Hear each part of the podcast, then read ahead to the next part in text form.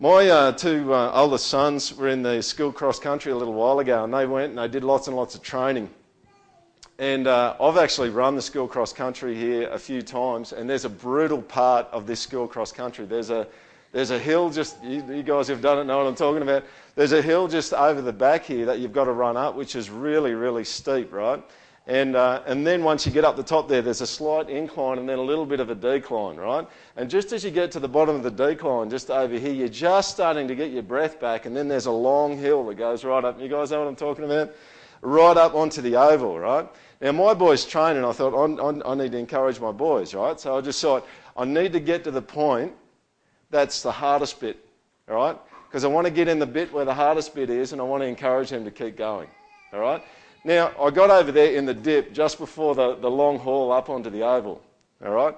And my boys are coming through, right? Now, if I yelled out something like this to my sons, do you think this would work? And say, persevere, Jordan, all right? Would that work? Persevere, Caleb. Well, they'd just go, what? What? You know, and the, probably parents would be looking at me. So what was I doing? I was in the hollow over there, and I was saying, push it out, push it out. You got it. Hang on to it, all right? Keep going. Don't give up, all right? And to a large extent, that's what the Christian life is about, and that's what the book of Hebrews is about, all right? The book of Hebrews, the writer's saying, push it out, push it out, don't give up, hang in there. And so what we're actually going to talk about today is the hanging in there of the saints, the perseverance of the saints. How does that actually happen? And I think... Uh, You'll see what we're talking about when we read through the scripture. Hebrews six, verse one to twelve. Let us leave the elementary doctrine of Christ and go on to maturity, not laying again a foundation of repentance from dead works and of faith toward God and of instruction about washings, the laying on of hands, the resurrection of the dead and eternal judgment. And this we will do if God permits. For it is impossible in the case of those who have once been enlightened, who have tasted the heavenly gift, and have shared in the Holy Spirit, and have tasted the goodness of the Word of God and the powers of the age to come, and then have fallen away, to restore them again to repentance. Does everyone know what I'm talking about yet? Since they are crucifying once again the Son of God to their own harm and holding him up to contempt. For land that has drunk the rain that often falls on it and produces a crop useful to those for whose sake it is cultivated, receives a blessing from God. But if it bears thorns and thistles, it is worthless and near to being cursed, and its end is to be burned. Though we speak this way, yet in your case, beloved, we feel sure of better things, things that belong to salvation. For God is not unjust so as to overlook your work and the love that you have shown for his name in serving the saints, as you still do. And we desire each of you to show the same earnestness to have the full assurance of hope until the end, so that you may not be sluggish, but imitators of those who through faith and patience inherit the promises. So when I talked about conflict in the church, I talked about the fact that you've got some issues that are closed-handed issues and open-handed issues. This is in the open hand, okay? Open-handed issues are things that we can disagree on, but we don't divide over. Closed-handed issues are things that we uh, will disagree on and we will divide over. So if someone walks in and says, Jesus is not God, that's in the closed hand for us, and we're going to divide with people like that, okay? Someone walks in and says, Jesus is actually the devil's brother, we're not on that team, all right? We're going to divide over that. We don't agree with that kind of stuff. This scripture is probably the most quoted scripture about the fact that people can lose their salvation, all right?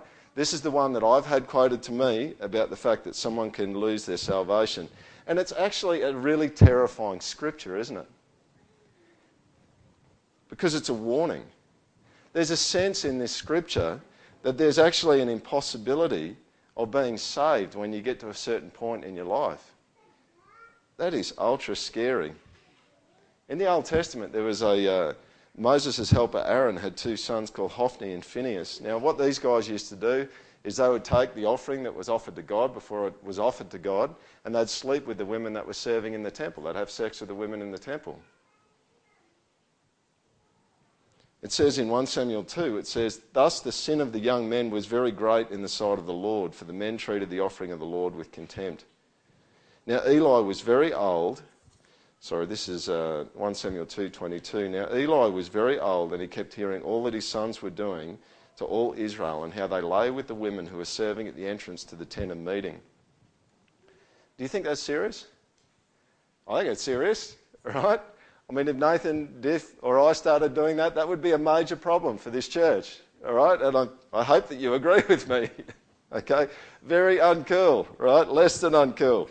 This is what God says uh, in First Samuel three, and I declare to him that I am about to punish his house forever, Eli, for the iniquity that he knew, because his sons were blaspheming God, taking the sacrifice, and he did not restrain them. Therefore I swear to the house of Eli that the iniquity of Eli's house shall not be atoned for by sacrifice or offering forever. Think about that. That's freaky. While they're still alive, God says, that's it. I'm never going to forgive these guys of this house. That's, that's pretty terrifying. Imagine if God said that about you. Imagine if you were Eli or Eli's sons and God said that about you. It's almost like God saying, even if you somehow um, felt bad about what you did, I mean, the point here, we're going to get to this a little bit later, is that they're actually, what God's really saying, I think, is that they're never ever going to get to a point where they're genuinely sorry for what they've done. You see, Hebrews six is not just theory. All right? Hebrews six is a possibility for every single person. Is, is the writer of Hebrews just making up a scripture to scare us so that we don't fall away? I don't think so. But here's the thing. I actually think one of the mechanisms by which God works, and, and one of the ways by which God causes us to persevere in our faith, Is, is by warning us that we could make shipwreck of it. We could be lost. And you've got all sorts of different extremes, all right? You've got a, quite a big continuum, and most of you know about it, and this may be the only time you ever hear us use the words, but you've got kind of the Calvinistic extreme right up this end, which is kind of saying, look, uh, I'm saved, it doesn't matter uh, what happens, um, these verses don't apply to me. Then you kind of got the Arminians down the other end, and they're going, yeah, this is exactly what we've been talking about, and uh, it's absolutely possible, and at the end of the day, it ultimately depends upon you and your decision, and, and so forth. And so you end up with a whole bunch of people on this spectrum. And the weird thing is, as soon as you start aligning with a particular group, you're probably going to end up in the situation where you're accepting conclusions that are not biblical, all right? A classic example of this would be uh, when people talk about predestination, and they say, well, if people are predestined to be saved, then we shouldn't call them to repent, all right? Yet, it's very clear, I think it's in Acts seventeen, it says, Paul says, God calls all men everywhere to repent, all right? And so what actually happens, and I'm not talking about predestination today, but I'm just saying, using that as an example about how people can grab something and then end up at a non-biblical conclusion, all right? And so you've got to be careful. When I preach about this today, we've just got to be careful to start with the Bible and not start with non-biblical conclusions, all right? Uh, it's just a general rule that I talk about with students all the time, and we talk about as a leadership here, that you, you need to start in the black and white and you move toward the grey. You don't start in the grey and move toward the black and white. It's just a bad form of arguing and working out the truth of something, all right? So the black and white for us is the Bible, so we start with the Bible and we move toward the grey. And some of the grey we're not going to sort out. And we're not going to understand some of the grey. Some people with these verses get massively uh, paralysed by them. They think that these verses refer to them when they, they, they probably don't. These verses have led to huge amounts of confusion. But the word, the point of the word is actually to teach, to help, and to warn, not to actually confuse people. Amen? Isn't that what it's for? You see, in Hebrews, if you actually have a bit of a look at Hebrews, those who have been at the project long enough know that there's continual warnings about falling away. You've uh, got this person in verse six of Hebrews chapter six who seems to have fallen away. You've got in uh, verse three, verse uh, sorry, chapter three, verse twelve to nineteen, the, the Hebrew fathers fell away. Uh, Hebrews chapter two, verse one, the, um, the, the, the warning is just be careful that you don't drift. So there's a sense that you could, you could drift away. You see, falling away is not theoretical. It's actually a real possibility. And the difficulty here is uh, with Hebrews six is that if someone does fall away, you can't get them back. And it's not that it's impossible for that person to come back. It's the sense in Hebrews chapter six here that it's impossible for that person to find a true heart of repentance to come back. You see, brokenness is the only way to approach God. Humble and a contrite heart, death to self and a broken spirit, that's what God loves. And I would put it to you that uh, Hophni and Phinehas, it was impossible for them to get that.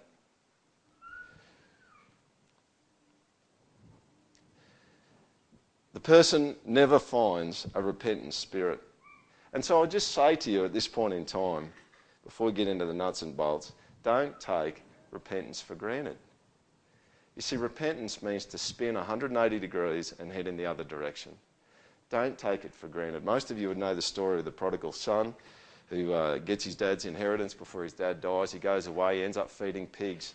And there's this classic line in Luke chapter fifteen, verse seventeen, where it says, "But when he came to himself." Now, whoever decides to come to themselves? Like, you don't.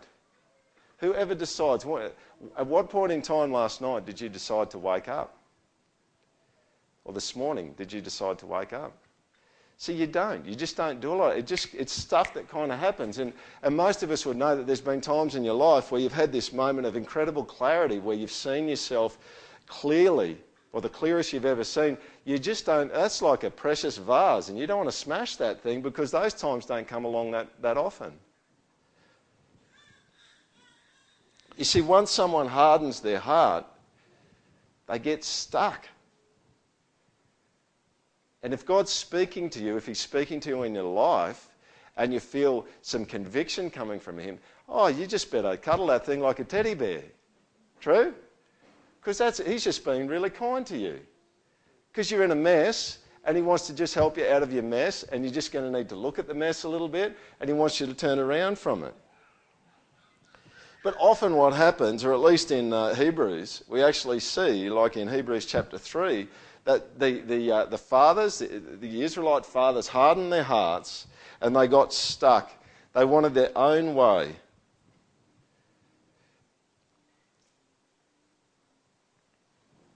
Be careful about having that attitude. Don't harden your heart, and don't say, "I will have my own way." Because you know what happens is, you ultimately, in the end, what Hebrews six is saying is that you become like the devil and his angels. You get hardened, and you'll end up in the same place as them. And you'll end up in a place that you can't help it. The word, I was listening to one preacher, and he said, it's like the word impossible is written on your forehead. Don't take for granted God's kindness in drawing you. You don't want to be the person that's got impossible written on their forehead, impossible to ever be saved. Now, some of you go, well, what? How do I know when I'm over that line? I, was, I don't know. But there's a line somewhere, and that's kind of the freaky thing about the warning, is there actually is a line. And you could go over that, and you could never, ever repent. And it's right for us, and I think this is why the author of Hebrews is writing it, it's right for us to have a healthy fear of this. You know, and the reason why this is right for us is because this says something really significant about God. You don't mess with him. You take him seriously.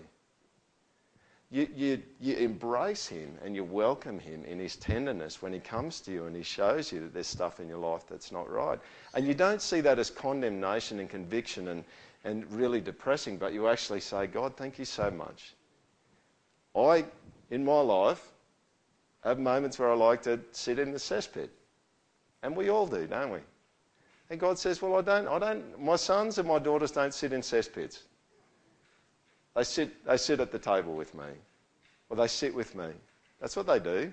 They sit at my, my right hand, or it says that somewhere in the New Testament. I'm not sure whether it's right or left, but they sit with me.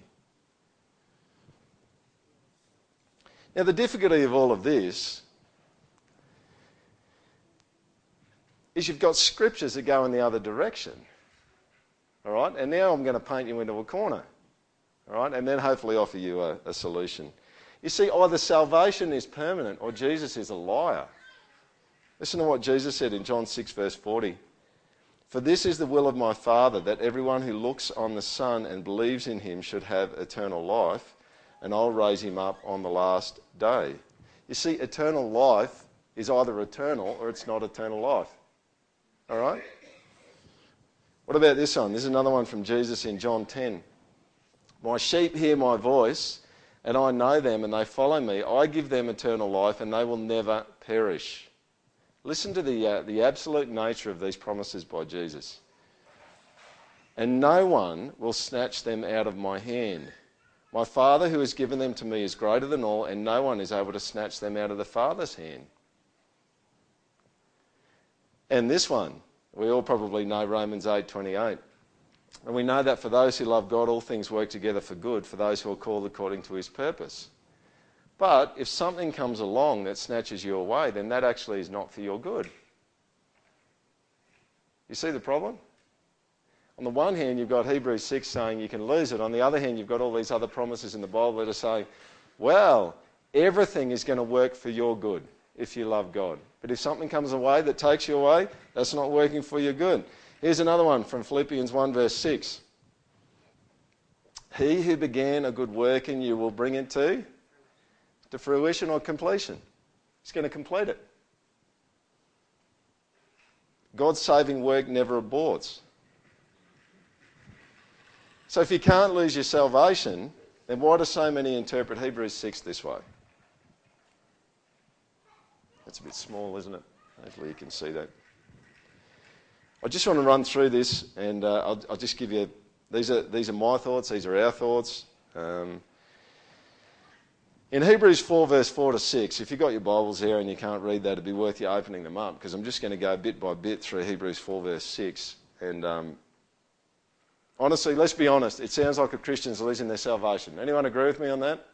That's what's going on, okay? Here's the evidence, all right? In six, verse four, it says Christians... Uh, Well, in a sense, Christians are enlightened, all right? Maybe I'll just read the scripture up there. For it is impossible in the case of those who have once been enlightened, who have tasted the heavenly gift and have shared in the Holy Spirit and have tasted the goodness of the Word of God and the powers of the age to come and then have fallen away, all right? Are Christians enlightened people? Yes, they are. Excellent. So if you actually get into some scriptures about how Christians are enlightened, you can go to somewhere like uh, Ephesians five, verse eight, Uh, where it says, uh, for at one time you were darkness, but now you're light in, in the Lord, walk as children of light. Then you get on to the next bit up there in Hebrews six, where he says this person has tasted, or these people have tasted the heavenly gift. Uh, Second Corinthians nine verse fifteen talks about Christians uh, tasting the, the inexpressible gift of Jesus and of grace. They understand the free gift of God and, uh, and righteousness, and they understand the scriptures. You look at it and you go, for all money, it's got to be Christians. All right? And then the next point, it says, uh, shared in the Holy Spirit. All right? The Holy Spirit, according to Ephesians one, verse thirteen to fourteen, is the guarantee of our inheritance. All right? Until we acquire possession of it to the praise of His glory. And then it goes on to say up there in Hebrews chapter six that these people have tasted the goodness of the Word of God. Now, you can't even be a Christian without tasting the impact of the Word of God, can you? And then it goes on to say they've tasted the powers of the age to come. Now, this is not just a fan, all right? This is the supernatural power and the blowing of the Holy Spirit. And this person somehow has been a partaker of it. Now, at the end, it says they've fallen away. Or at least the very phrase itself, fallen away, makes it sound like they made it and then they lost it. And we ask the question... Or maybe I'll make the, the suggestion to you, maybe the reason why it sounds so much like a Christian is because it was. Does everyone see the bind that we're in here? You've got these incredible promises over here, and then you've got a, uh, Hebrews six, and you just kind of go, well, how do we put them together? Well, I actually think the writer of Hebrews puts them together for you. And I'm going to suggest that now. What's really interesting about this up here is at no point in time does the writer of Hebrews actually say that this person's regenerated, born again, justified, that they've got the righteousness of Christ. Some of the typical theological language that you would expect to have said about a Christian kind of is, is absent from up here. Okay? Let's just go on to the next section. It's actually verse seven, eight and nine that give us the greatest clue as to what this guy's on about here. Okay? And often when I have this scripture quoted to me, or when I've spoken with people about this scripture, they only ever quote the first six verses, right? And I actually think it's seven, eight, and nine that help you to understand what he's up to. Here's seven, eight, and nine. For land that has drunk the rain that often falls on it and produces a crop useful for those whose sake it is cultivated, receives a blessing from God. But if it bears thorns and thistles, it is worthless and near to being cursed, and its end is to be burned. Though we speak in this way, yet in your case, beloved, we feel sure of better things, things that belong to salvation. Notice right at the end of verse nine there, what does he say? He says, we expect better things from you, things that actually belong to salvation. Now that's one of your hints, all right? The writer of Hebrews has said, there's something missing. It looks like they've got it all, but there's actually something missing. If they were actually truly saved, you would actually see something else. And that's why he kind of says there, we're sure of better things, things that belong to salvation. This uh, writer is really confident that the people that he's writing to are not in the category he's just talked about. All right? He's saying, we think that it's actually going to be different for you. He's confident that his people that he's writing to are not going to make shipwreck of their faith. And he started with this idea in mind at the start of the chapter, I believe. How you going? You okay?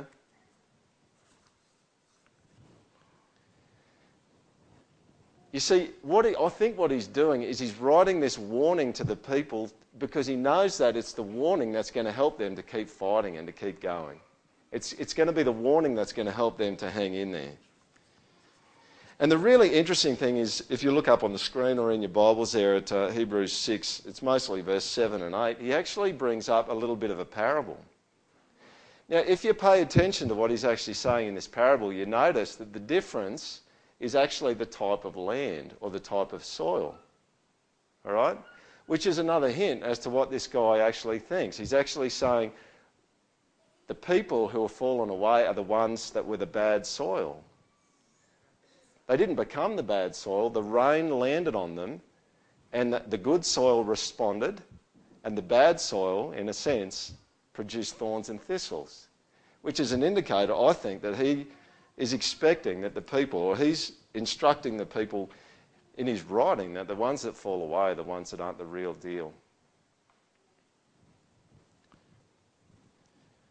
Now, at this point in time, probably for you, you just probably think, oh, geez, all right, well, I know lots of people like this. And you just, and automatically you start coming up in your head, well, what about that one, and what about this one, and what about that one?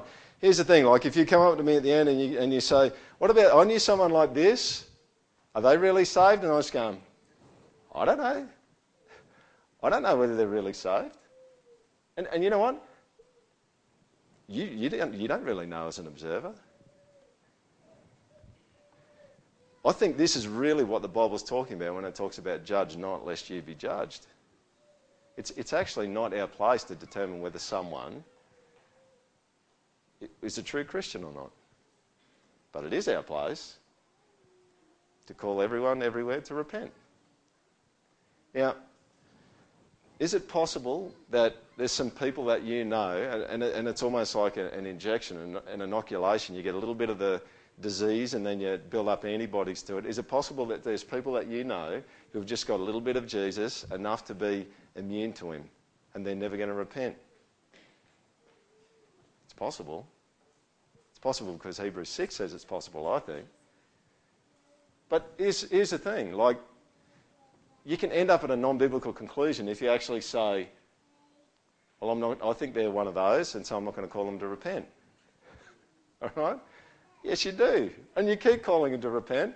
And you just go, well, does it mean I keep praying for them? Like, yes, you do. All right? Because the word's very clear. Keep praying for them. All right? Keep loving them. You don't know. You don't know whether they're the real deal or they're not the real deal. Um, and I'll tell you, I reckon when we get to heaven, there's going to be a bunch of people who we didn't think were the real deal that were, and a bunch that we thought were that aren't there. And you just go, well, how did they miss out on their ticket? And you just go, I don't know. All right? But there was a ticket, all right, and they didn't, they didn't accept it. You see, the writer of Hebrews is really keen to tell you that Jesus is great and he's got a great salvation. This is in uh, Hebrews chapter two, verse three. But you know what? The great salvation is only as great as the Saviour. Amen? If the saviour's not that good, I mean, you, you go to the beach, if you went up to Calandra and you went out and you got caught in a rip, right? And you just go, that's cool, because I know these lifesavers are really good, because you're in between the flags, okay, because you, you're being good, all right? And you got your hand up and you're waving, all right, and the idiots on the beach are waving back, but you can see the lifesavers at the top are getting their gear ready and they're coming out, right? And you're just going, you're going down for a few times and you're just kind of going, well, I just need to be saved right, right now, right? So they come out on their uh, rubber dinghy or whatever, all right, and, and they drag you in the boat and you just go, this is a great salvation. And then on the way back in, they just start doing doughies in the ocean and they think it's a really cool thing. You fall off the back, they don't even know. They get back in and, and you drown, all right? That's not a great salvation. Are you with me on that? Here's the thing, if the Saviour can't actually get it done, if he's not actually going to carry you the whole way through, it's not that great. And honestly, I, I'll be I'll be one hundred percent brutally honest here. I fear for myself if my salvation depends upon me, because it's it's it's not going to be nice, all right? And honestly, I'll be honest with you. I don't even want that pressure, all right? Now I know I need to persevere, and we'll get to that in a minute, right? But I don't want the pressure of, of, of me having to make sure I keep going, and that it all depends upon that. You see, John six, verse thirty-seven says, all that the Father gives to me will come to me, and whoever comes to me, I will never, ever cast out. That is a beautiful promise. You repent, he never, ever rejects anyone who repents, who turns. He accepts all. It doesn't matter who they are. It, it could be Dennis Ferguson. If he repented, and I don't know whether he did, but if he did, and he genuinely repented, God would not reject him. He would welcome him in. John six, verse thirty-nine says, and this is the will of him who sent me, that I should lose nothing of all that he has given me. He does. He's, you're not going to fall off the rubber ducky, right? That's what he's saying. I'm going to make sure you don't fall off the rubber ducky. And that's a sweet, sweet promise.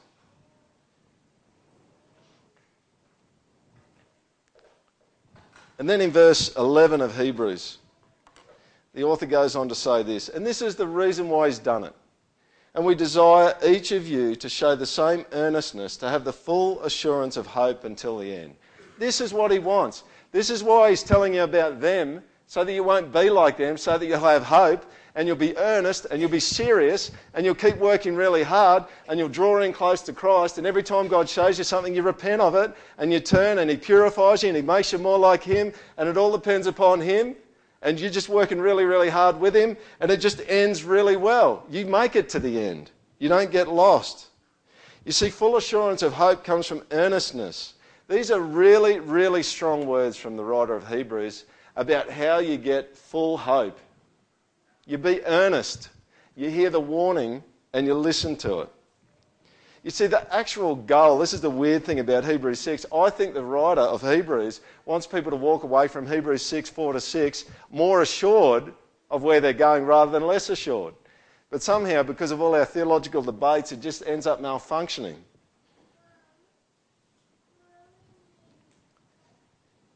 See, what's true of the man who's not saved or the woman who's not saved? They fall away. If you're drifting, and you know you're drifting, you should fear. You should fear. This is what the writer of Hebrews is saying. This is the point of the whole letter of Hebrews, is get on track with God. If you're beginning to exchange sin and disobedience, you're exchanging other things for God, be very afraid. Be afraid. Be very afraid. But listen, if you're not in that category, if you're sitting there and you're going, well, I don't want to do that. Like when I say to you, you're exchanging sin for Jesus, you're exchanging other things for Jesus, and you go, I don't want to do that. I'm just going, well, how, how good's that, right? Now, I reckon that's a really good sign that you're in the right slot. If you're on the inside, you're going, oh, man, I just really want to be rid of sin. I really do want to follow Christ. I don't want to fall away. He's my only hope. See, if you're thinking things like that, you can be confident that God's at work in you. You see, you keep fighting. This is what I think the writer of Hebrews is saying. If you're truly saved, you keep fighting and you don't give up.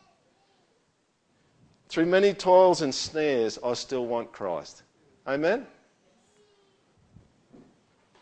You see, there's this classic, I've been listening to some of the Dynamics of Biblical Change uh, lectures that the uh, the guys I listen to who are studying it. And, and I love this analogy that David Powlerson gave. He said, it's like, he said, if you get on the beach, he said, and you're going really, really fast, but you're running parallel to the water, he goes, it doesn't matter how fast you go, you're never going to make the water.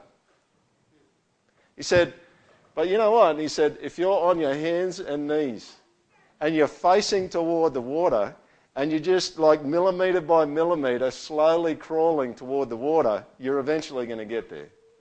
So the issue is not ultimately about how fast you're going. The issue is about what direction you're facing. And if you're facing the direction of Christ and you're saying, I'm just inching my way toward, or millimetres by millimetres, maybe a millimetre a month, be encouraged. I think the writer of Hebrews would say, be encouraged. All right? God would have you get a little bit quicker. Amen? He'd have you be a bit quicker. But the issue is actually not your speed. The issue is what direction you're actually facing. Yet if you're slipping, fear. Hear the warning.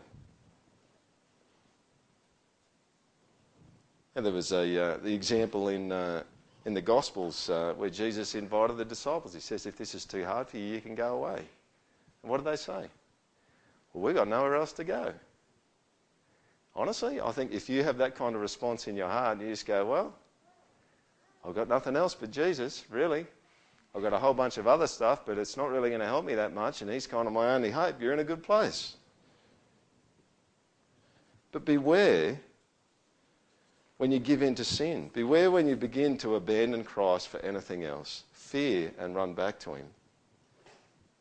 Battle with sin and seek Christ on a daily, on a daily basis. You can fall seven times a day. You can fall seventy-seven times a day. And if you keep running to Christ, you'll make it. Listen to this beautiful promise at the end of Hebrews, in Hebrews thirteen, verse twenty to twenty-one. It says, now may the God of peace, who brought again from the dead our Lord Jesus, the great shepherd of the sheep, listen to this, by the blood of the eternal covenant, equip you with everything good that you may do his will. This is what he's going to do. Now, it raises the issue. You just go, well, if I have a blowout on one day, what does that mean? Well, it probably means that the pantry was full and you didn't go to the pantry. All right? Because he said he will equip you for everything that you need to do his will. But once you cross the threshold, God's saying he'll never grant you the heart that you need to return again. I mean, there's a, there's a scripture in... Uh, Hebrews, in Timothy, I should say, where it talks about how God perhaps might grant the gift of repentance. And I think we've just got to get a little bit more of a sense that repentance is a gift than what we currently have. Why is the threshold? Why is there a line? Because people dishonour Christ. People cross the line when they, they see Christ here and then see disobedience here. Here's Christ. Here's your idol. You've been enlightened. Jesus has actually shown you what he's like, and you choose something over him, and it dishonours him.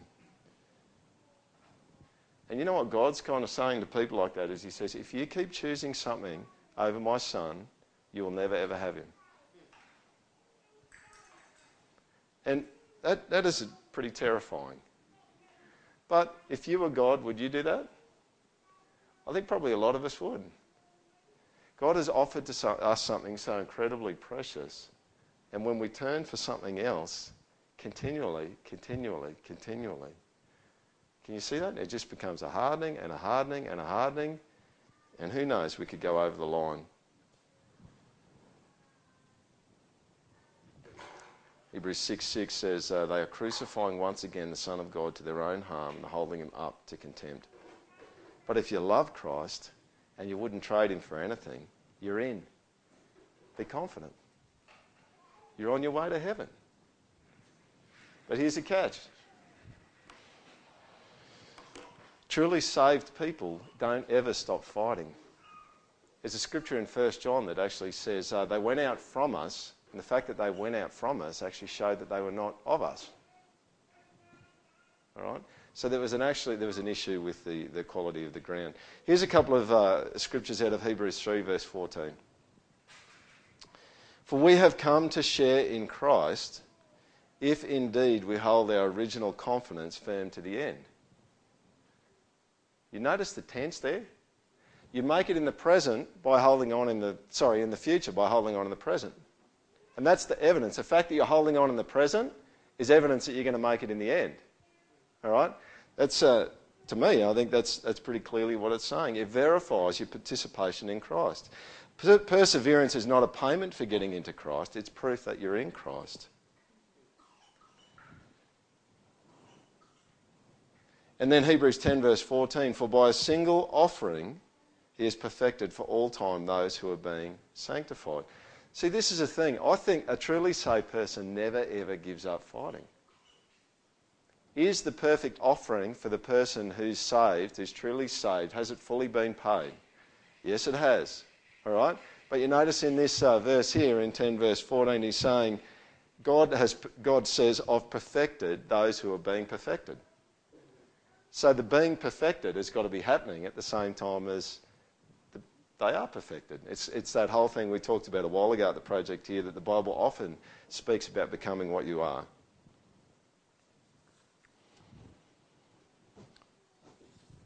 I'm going to finish. When I was preparing this, I had a bit of a chat with Diff the other day. He goes, so what's the point of it? You know, what's the point of this stuff in Hebrews six? And it was a good question, all right? And I think I had a bit of an answer for him, but it made me think some more about it. I just think, well, what is the point of it? You know, the point of it, I think, is this, is that God's way of keeping us from falling is by enticing us with His promises and sobering us with His warnings. You see that in the Bible? That's, God kind of does that all the time. He says, warning, promise. All right? And that, I actually think, that mechanism in Hebrews chapter six is the mechanism by which people keep striving and keep fighting. The point of the promises of God is to engage our affections for God and for His glory. And the point of the warnings is to disengage our affections for the glory of this world, the glory of the sin. And at the end of the day, God's promises are about making our mouths water at the prospect of infinite happiness. I said to one of my boys the other day, we were just talking, I said, wouldn't it be good when we can just sit down and just have a chat with, with Jesus? Just goes, yeah, totally. That'll be good. We'll just sit down on the bed or sit on a chair with him. Or, I don't know. We'll just sit somewhere with him. We get to have a chat. But yet the warnings are there to make our hearts tremble at the prospect of falling under the wrath of God. You see, you may not have fully noticed it. Some of you probably might have, but the language actually changes. He starts off quite personal and quite first person, and when he talks about it, verse four to six, when he goes into that, it becomes kind of third person. And then when he comes out of that, it goes back into first person. He wouldn't be warning the people if it was too late for them, would he? He wouldn't be warning them if they'd actually walked across that threshold. He wouldn't be warning them if they'd been inoculated to Jesus and they were never, ever going to be able to repent. But he warns them because it's a mechanism by which God makes sure that people keep pushing on. And it's a real warning. I heard this uh, saying, I heard someone say this a while ago about their kids, and uh, I thought that's that's really true. And it's so true in a spiritual sense. And it's happened heaps of times for us. When I walk across a busy road with one of my sons, I hold his hand. And I'm better at holding his hand than he is at holding mine. Because often about halfway, parents who are or even anyone who's held onto a kid's hand, you know that sometimes you walk places and they just their hand goes limp, all right? So all of a sudden it's turned into a dead mullet, all right? And uh, they're not holding on anymore. Now, if if I say to my son, as soon as you let go, I'm going to let go, and we're in the middle of a busy highway, that's going to be a problem, right? But the truth is that I don't. And I, I think and I believe, and some people... Some of you will have differences on, on this theology, but I just want to say to you, I, I believe that God's like that. I, I, I believe He's very good at holding onto your hand. Because we all know, we can probably all sit here and just go, I, I think I can identify times where I let go. Or at least my hand went limp. And He didn't let go of me. And he, he got me up. He dusted me off. I fell, I face planted. I was, blood was coming out of my nose. I was just a wreck. I had bruises all over me, scratches. And he picked me up, dusted me off, fixed me up. He said, keep going, keep fighting. And, I, and he gave me what I needed. He gave me everything that I need to do his will. Hebrews thirteen. And I think if you don't, if you disagree with everything else, believe in a God like that, yeah? That he gives you everything that you need to do his will. The pantry is full, all right? And tomorrow, there's going to be mercies that are brand new for tomorrow. You don't get them today, which is why you shouldn't be anxious about tomorrow, because he hasn't given you what you, what you need yet, all right? So get up in the morning and know that his mercies are new every morning, and the pantry's full, and he wants to help you to do everything that you need to do tomorrow. He's not going to help you today to do tomorrow's stuff because you haven't got there yet, all right? But tomorrow he'll help you every single time. And when you can't hold on anymore, or you feel like you just don't know where the stuff is that he's got for you to help you, he will hold on to you. He'll defend you. And he'll make sure that you make it. Why don't you pray with me?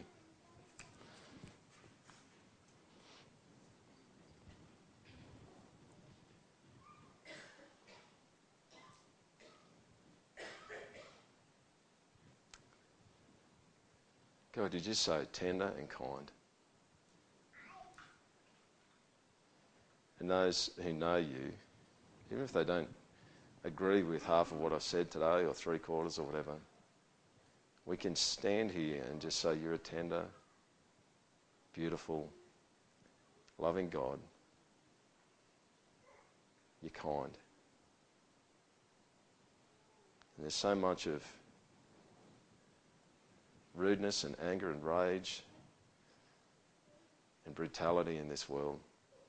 We, this world desperately needs a tender, compassionate, loving, supportive, strong, firm God. And God, I pray that this morning that uh, your warnings would not malfunction, that your warnings would not inspire us to desert you, but would make us flee toward you.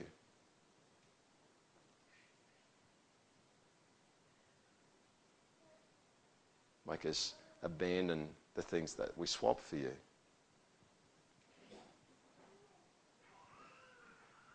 God, I pray that my words wouldn't malfunction, and any words that are not yours, that they would just uh, be blown away like chaff. And uh, that we'd be encouraged. Thanks for putting hard things to understand in your word. If we could understand everything that you said and everything about you, we'd be smarter than you. But we're not. And we just say that today. We're not smarter than you, God, and we just need to learn from you. Please teach us. And please hold on to us. Please help us. Amen.